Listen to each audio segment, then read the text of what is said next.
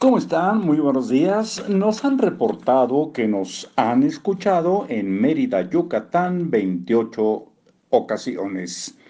Así que un saludo a nuestros queridos eh, seguidores en Mérida, Yucatán.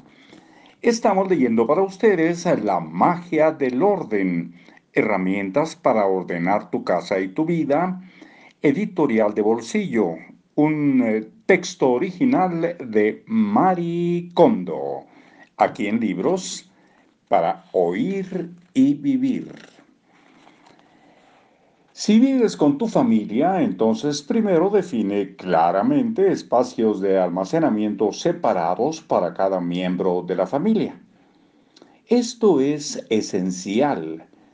Por ejemplo, puedes asignar esquinas separadas para ti, tu pareja y tus hijos, y guardar todo lo que pertenezca a cada persona en su esquina. Es todo lo que debes hacer. Lo importante aquí es asignar solo un lugar por persona, si es posible. Dicho de otro modo, el almacenamiento debe concentrarse en un sitio. Si los lugares de almacenamiento se dispersan, Toda clase se desordenará, toda la casa se desordenará en poco tiempo.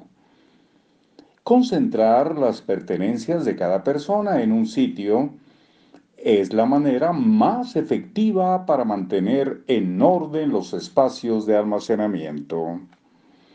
Una vez, un cliente me pidió que ayudara a su hija de tres años a ser ordenada. Cuando fui a su casa descubrí que sus cosas estaban guardadas en tres lugares diferentes. La ropa en la habitación, los juguetes en el cuarto de juegos y los libros en el salón. Siguiendo los principios básicos para seleccionar y almacenar, juntamos todo en su habitación. A partir de ese momento su hija eligió qué ropa ponerse y guardó sus cosas en su sitio. Aunque yo le había dado instrucciones, me quedé sorprendida. Incluso una niña de tres años puede organizarse. Tener tu propio espacio te hace feliz. Cuando sientes que te pertenece personalmente, quieres mantenerlo en orden.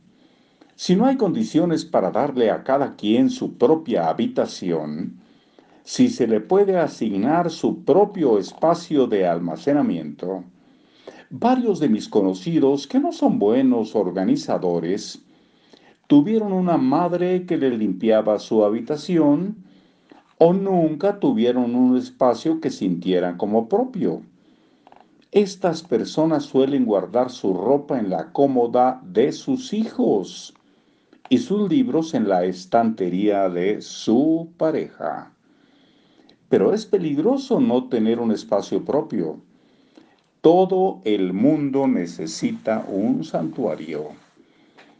Soy consciente de que cuando empiezas a organizar, tienes la tentación de comenzar con espacios o con cosas que pertenecen a toda la familia, como el salón, los jabones y los medicamentos, o los eh, electrodomésticos y las provisiones para el hogar.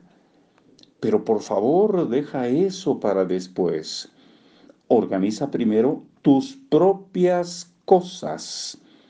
Elige lo que quieres conservar y guárdalo en su sitio al hacerlo aprenderás las bases para poner en orden tu casa, tal como ocurre cuando eliges qué pertenencias conservar. Seguir el orden correcto es fundamental. Hasta muy pronto.